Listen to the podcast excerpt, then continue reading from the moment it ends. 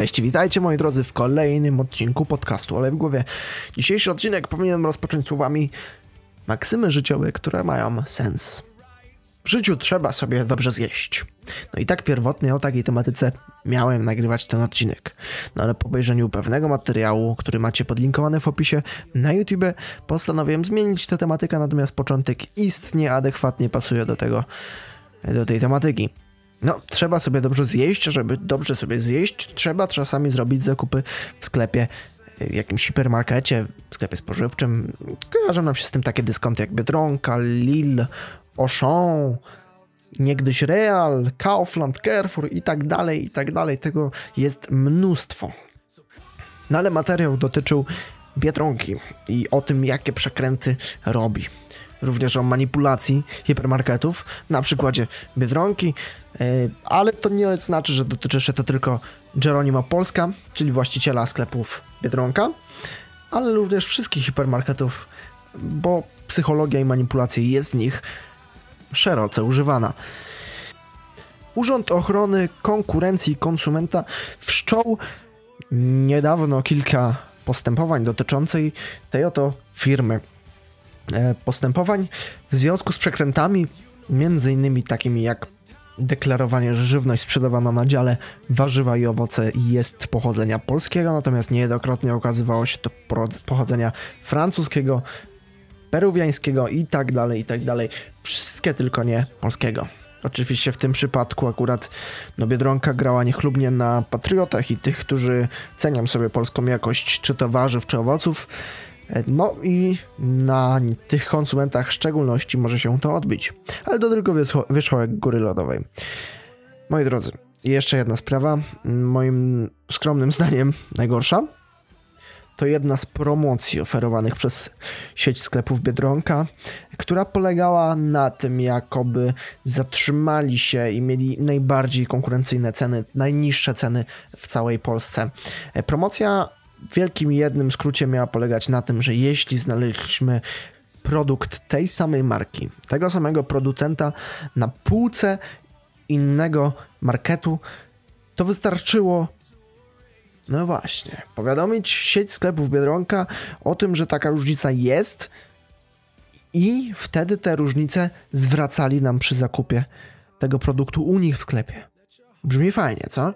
Kupujemy, znaczy znajdujemy coś, co jest tańsze gdzieś indziej, idziemy potem do Biedronki, kupujemy to teoretycznie drożej, ale potem ta kasa nam wraca.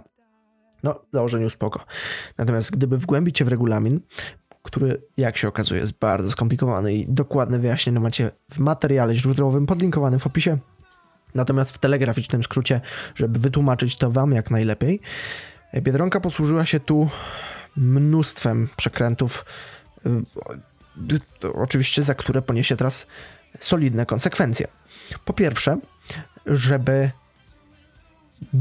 dostąpić tego zaszczytu otrzymania zwrotu tej różnicy, trzeba było zakupić produkt w tej konkurencyjnej sieci, wziąć ze sobą paragon i dopiero udać się do sklepu Biedronka, również zakupić ten przedmiot i dopiero wtedy otrzymywaliśmy ten zwrot.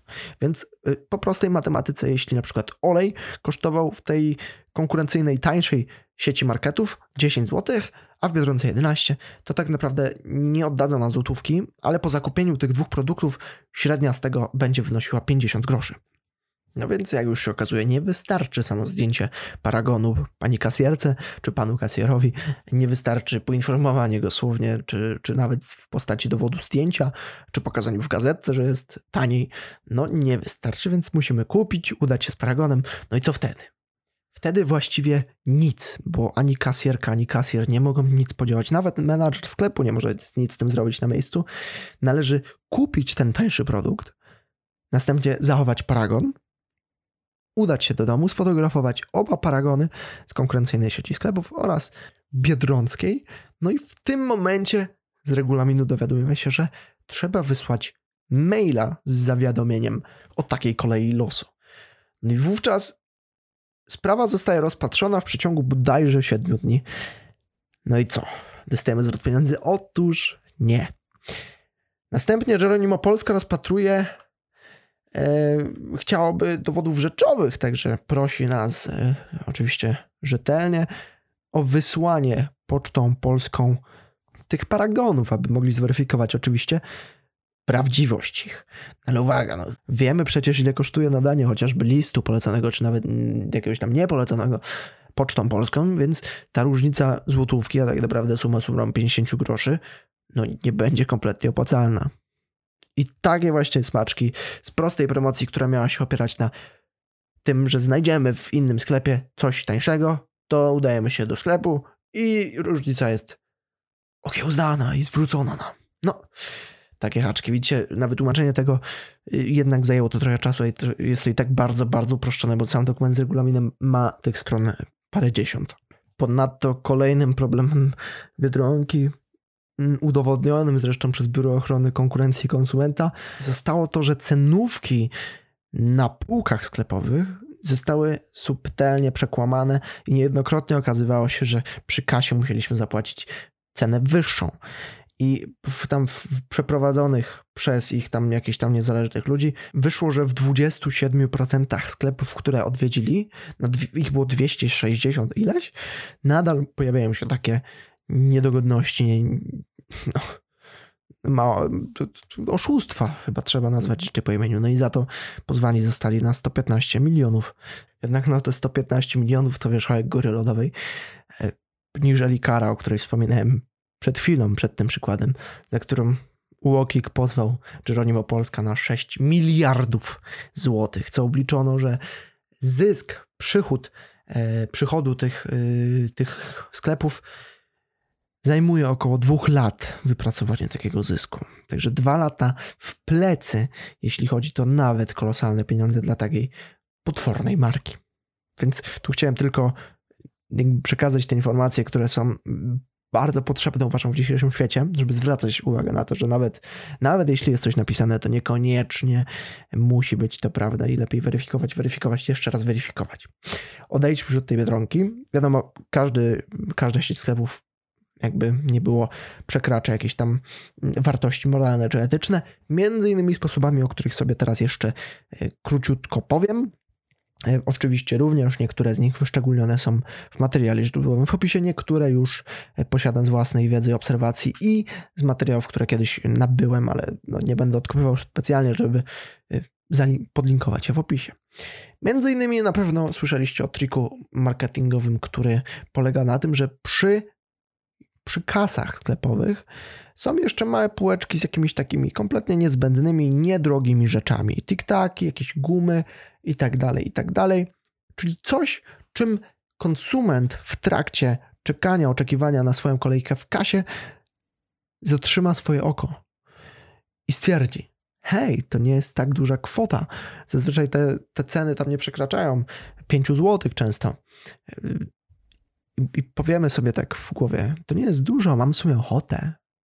Wiecie, żeby zająć czymś czas tego konsumenta. To jest y, chyba najbardziej potworne względem dzieci.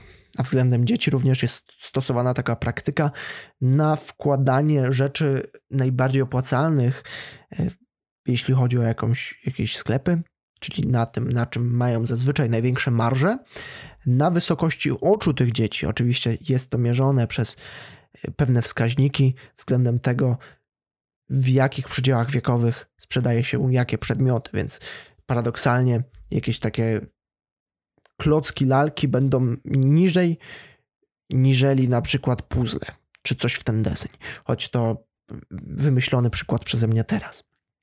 Ale na takie, e, paradoksalnie mówiąc, manipulacyjne sztuczki nabierani też są dorośli.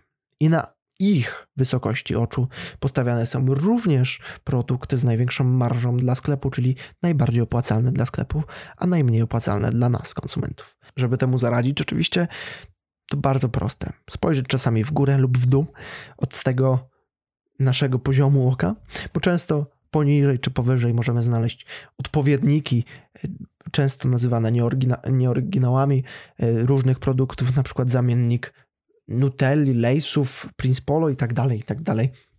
Często w mniejszych, bardziej okazyjnych cenach, a smakujących bardzo podobnie.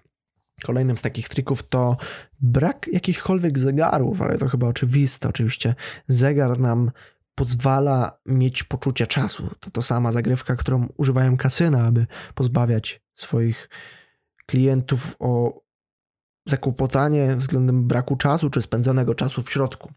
Ale hipermarkety czy nawet galerie handlowe posługują się również brakiem okien. No zresztą kasyna też. To, to jakby nie było, ten nasłonecznienie, promienie słoneczne jest naszym naturalnym, biologicznym zegarem. Bo jeśli no, słońce nie świeci, to znaczy, że już jest ciemno, a jeśli świeci, to znaczy, że jest jasno. No, wiadomo. My potrafimy odczuć, kiedy świeci najbardziej, a kiedy jeszcze mniej. Kolejnym trikiem to na przykład stawianie świeżych pieczyw, świeżych stanowisk z pieczywem, może tak będzie lepiej, przy samych wejściach sklepów. Tak, aby e, ten przemiły zapach skusił nas do wzięcia e, jakiejś bułeczki, a być może spędzenia dłuższego czasu w sklepie, no bo będzie nam się kojarzył z miłym dla nosa zapachem. No i być może będziemy kojarzyć to oczywiście z pewną jakością, bo niewątpliwie węch jest jednym z naszych zmysłów nieodłącznych. Ponadto, jeśli mowa już o umiejscowieniu artykułów w sklepie, to niektóre hipermarkety, a raczej nominalna część z nich, stawia artykuły codziennego użytku, czyli takie najpotrzebniejsze na samym końcu sklepu, tak aby przez wszystkie regały przebrnąć i dojść dopiero na samym końcu do tych najpotrzebniejszych, aby może coś po drodze nas skusiło. Kolejnym trikiem chyba, boż, najbardziej ciekawym dla mnie to wielkość wózków sklepowych. Jest to udowodnione również naukowo y, przez badania, że im większa wielkość wózka sklepowego, tym większy zysk wypracowuje sklep. To jest oszałamiające. To jest naprawdę niesamowite jak dla mnie, że sama wielkość wózka wpływa na naszą podświadomość w ten sposób, że mamy ochotę ten wózek wypełnić. Że tutaj jeszcze, a może dobra, a może to i tak dalej, i tak dalej.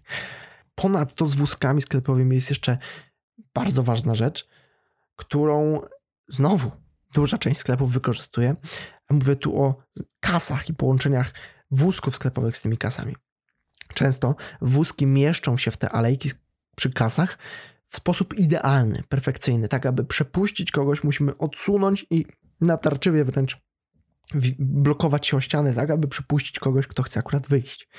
Jest to spowodowane tym, że gdy przyjdzie już nasza pora na kasowanie przedmiotów i okaże się, że jakiś przedmiot wykracza ponad y, cenę, którą oczekiwaliśmy, bądź y, no, nie spasuje nam albo się rozmyślimy, to będziemy bardziej zakłopotani, aby wyjść z tej kolejki trochę ją sparaliżować, oddalić się, odłożyć przedmiot na miejsce i podziękować za niego, wrócić do swoich zakupów. Ulegniemy wtedy takiej presji społecznej, jakobyśmy już wzięli ten przedmiot, no to wypada go kupić. Y, zawsze można poprosić zresztą kasjera bądź kasjerkę, żeby odłożyła czy odłożył ten przedmiot. To, to, myślę, że to jest do przełamania rzeczy. Tu y, każdy mierzy się z tym osobiście. Y, jednym z takich trików, kompletnie nie w temacie, natomiast chciałbym o nich powiedzieć właśnie przy, te, przy, tym, przy tym temacie, jest y, jeśli macie tremę, odczuwacie stres przy takich sytuacjach, to Wiecie, dlatego mi się to skojarzyło, bo ktoś kiedyś powiedział w jakimś wywiadzie, że wyobraża sobie tych kasjerów czy te kasjerki nago. I wtedy to tym kasjerom czy kasjerkom byłoby głupio, y, wiecie, sprzedawać przedmioty. A wam jest głupio wyjść i, i, odłożyć, czy po, podziękować za ten przedmiot? To taka ciekawostka, jak sprytnie możecie oszukać swój mózg. A uważam, bardzo skuteczna, choć nie stosuję jej za często. Ostatnią rzeczą, o której chciałbym powiedzieć, to swego rodzaju promocje. Czyli to, na co ja osobiście najczęściej się łapię. Czyli na przykład kup 3 i zapłać za ten trzeci 75% czy coś takiego. Czyli kup 3, zapłać mniej. Kup 5 yy, i masz to za 50%. I nominalnie chciałbym zauważyć, że jest to przy przedmiotach, które nie są nam potrzebne, czyli zazwyczaj jakieś czekolady, ciasteczka. Rzadko kiedy takie promocje na tak dużą skalę spotyka się przy znowu rzeczach codziennego użytku, czyli na przykład olej, ale wróćmy do tych niepotrzebnych nam rzeczy i załóżmy, że mamy ochotę na jakiś słodycz milki. Więc idziemy do sklepu, ale patrzymy, o, kup trzy produkty milki za trzeci zapłacisz mniej. I wtedy przychodzimy z wyznaczonymi pieniędzmi na ten jeden przedmiot, tak aby ugasić te swoje pragnienia, no bo wiadomo, w pewnych momentach trzeba je ugaszać, nie da się żyć, znaczy pewnie się da, ale to już kompletnie inny temat. No ale w konsekwencji kusi nas ta propozycja na tyle, że zamiast jednego produktu kupujemy trzy. I to nie tak, że zaoszczędziliśmy zakupienie tych trzech 50% na przykład zawartości, tylko tak naprawdę wydaliśmy trzykrotność ceny, którą zakładaliśmy. Dlatego tak ważne jest chłodne podchodzenie do takich rzeczy i myślę, że poniekąd y, niechomikowanie takich rzeczy, no to mówię trochę, jestem hipokrytą w tym, bo sam niestety praktykuję te ohydne zwyczaje. No, niechlubnie mówiąc przy rzeczach, które nie są zbyt zdrowe. E, więc wy uczcie się na błędach innych, chomikujcie raczej rzeczy pierwszej potrzeby, a niewątpliwie rzeczą pierwszej potrzeby jest olej. A ten możecie gromadzić co sobotę o godzinie 19 na podcaście Olej w głowie. Dziękuję Wam pięknie za przesłuchanie i słyszymy się już za tydzień. Serdeczne pozdrowienia. Bye!